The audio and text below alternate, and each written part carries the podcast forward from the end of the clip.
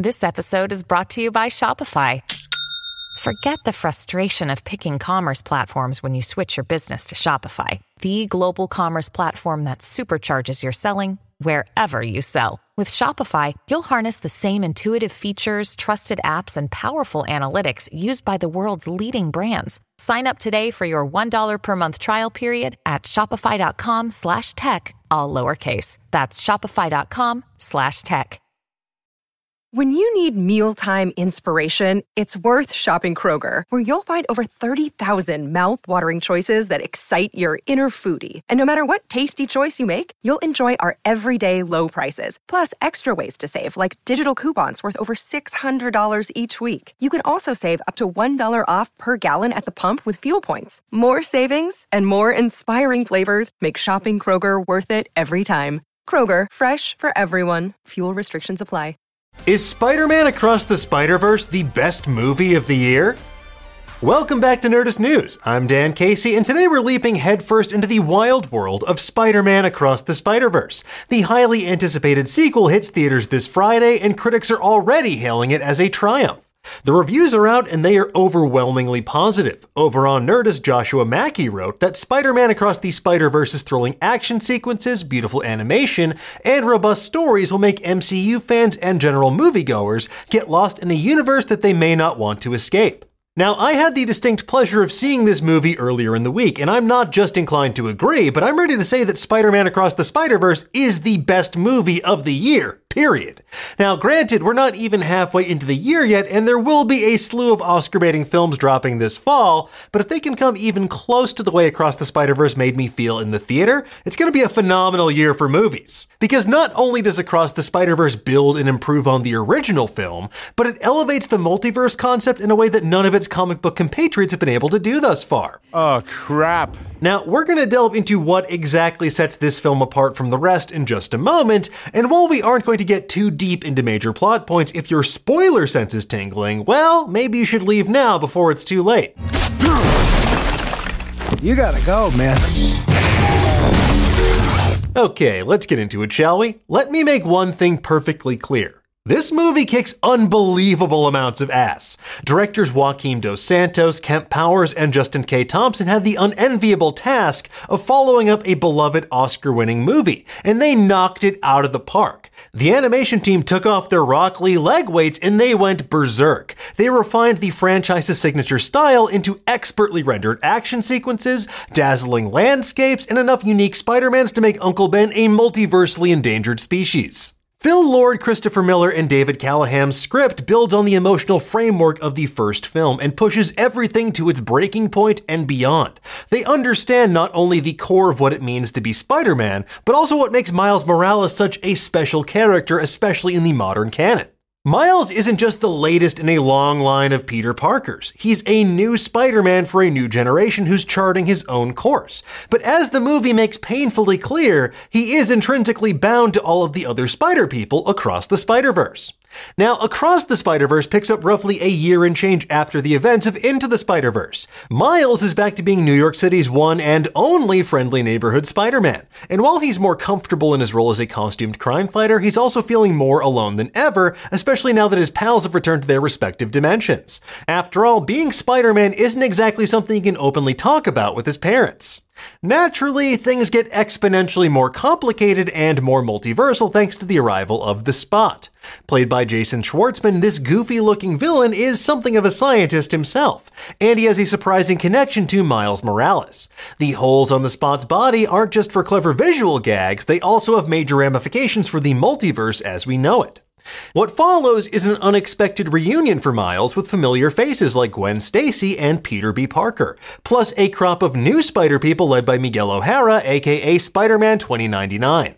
This not so friendly multiversal task force fills a similar role to the Time Variance Authority in Loki. They help stop threats that endanger not just one reality, but the Spider Verse as a whole. It's a sprawling organization that includes too many Spider people to count in a single viewing. Jessica Drew, Spider Man India, Spider Punk, PS4 Spider Man, Scarlet Spider, the Bombastic Bagman, Web Slinger, and Widow the Spider Horse. The list goes on and on and on. And while it's definitely an elaborate setup to put the Spider Man pointing meme to rest once and for all, the Spider Verse here is used as the framework through which to tell Miles' coming of age story. And despite the Spider Verse being an engine of infinite possibilities, Miguel O'Hara's stance is that all the Spider people present are fundamentally cut from the same cloth. They are variants of each other with shared experiences, rather than standing apart as wholly unique entities. And there is an element of truth to that. They're all Spider people. They recognize that with great power comes great responsibility, and they can all do whatever a spider can. But for Miles, the idea that he is not the author of his own story is anathema to his sensibilities, and it puts him distinctly at odds with his peers.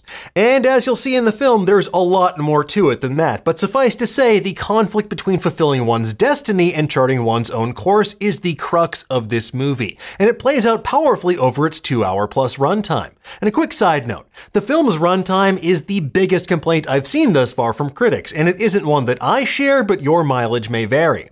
Across the Spider Verse isn't necessarily telling a story we've never seen before. Rather, it's taking something familiar and doing it that much better. A superpowered individual wants to prevent a tragedy from happening, or to protect his loved ones, or to stop something that's supposedly destined to happen.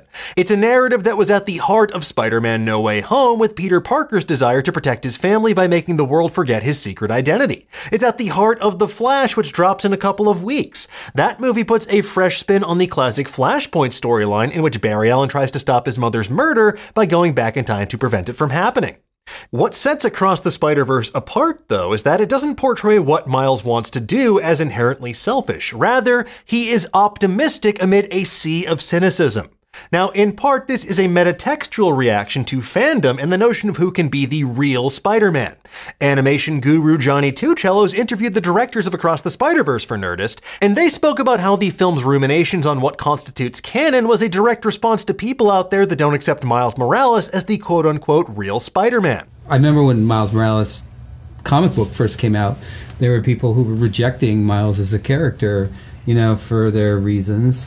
And, you know, but like obviously that you know th- that's not how we think it should be and we wanted to talk directly to that and actually like almost stick it to that mentality of no anyone can wear the mask and there is and and if spider-man is a character that is owned by the entire world the entire world should be represented in that character Right. Now, thankfully, no matter what aspect of Spider Man you identify with most, you'll probably find some representation here and across the Spider Verse. But beyond the film's narrative achievements, I also want to touch on its dazzling feats of artistry. From its frenetic fight scenes to cleverly deployed first person POV shots to quieter moments with characters set against vast cityscapes, this movie is a non stop visual feast that demands repeat viewings, especially if you want to unlock all of its many, many secrets, gags, and details. The film's use of color in particular is uncanny in the way it conveys both action and tone. In Spider Gwen's world, for example, the color palette is constantly shifting and reacting to the emotional undercurrent of the scene. It's kind of like a mood ring. It's evocative of iconic anime series like JoJo's Bizarre Adventure, where sudden and dramatic shifts in the color palette underscore the subtext of a scene and heighten the emotional stakes. Now, as Joshua Mackey wrote in his review on Nerdist, Spider Man Across the Spider Verse reaffirms that animation is cinema. Folks, animation is not a genre, it's a medium. However, far too often animation gets relegated to the proverbial kids' table. It's taken less seriously than its live action counterparts.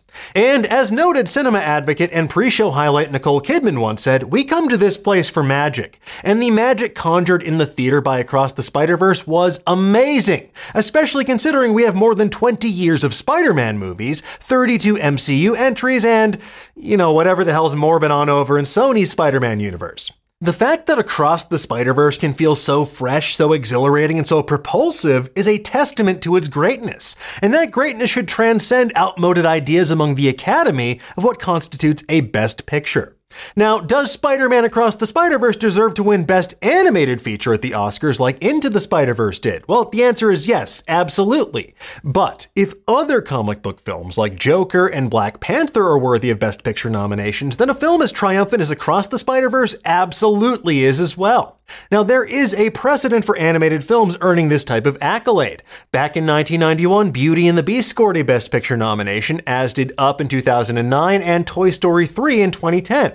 However, too often animated movies get snubbed from Hollywood's self appointed highest accolade, even when they are much more deserving of celebration than the competition.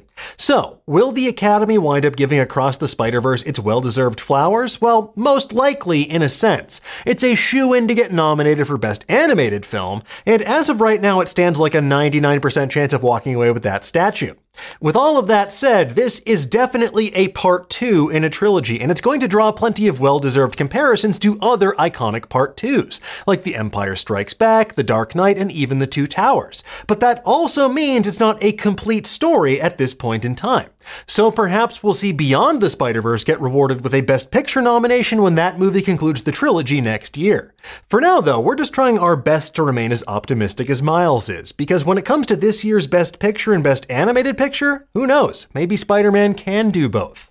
Anyway, folks, there you have it. Spider Man Across the Spider Verse hits theaters this Friday, and we have tons of explainers, deep dives, and other goodies for you over on Nerdist. And as I mentioned before, make sure you check out Joshua Mackey's full review on Nerdist, which I will link to in the description below. For now, though, tell us, what do you think? Do you think a movie like Spider Man Across the Spider Verse can take home Best Picture? What's your favorite movie of the year so far? Let us know in the comments below, and for the latest and greatest in the world of pop culture, make sure you stay tuned to Nerdist.com.